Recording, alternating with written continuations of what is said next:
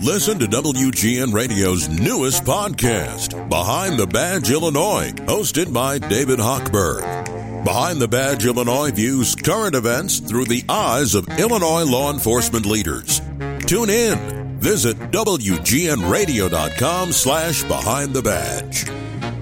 About all that ballyhoo in the U.S. Senate, the big fuss over appointing a justice, an apolitical independent justice of the Supreme Court. A fuss that reminds me there's no such thing as an independent justice of the Supreme Court. Despite all the speeches about judicial independence and all the promises to keep politics off the court, the fact is politics are all over the Supreme Court.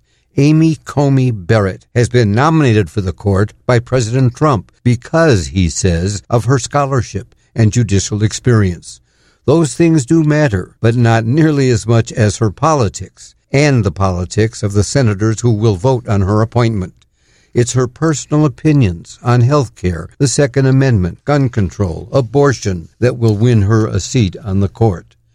To become a justice of the Supreme Court, scholarship and judicial experience are necessary, but making promises to the bosses of politics in the Senate are much more necessary. So if you're good at promises, you won't even have to worry about scholarship or judicial experience.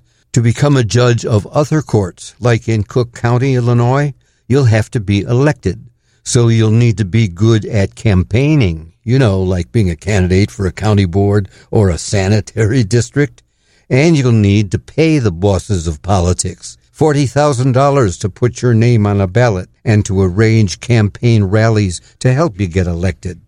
The only thing you'll need to worry about is losing the election and being out 40 grand.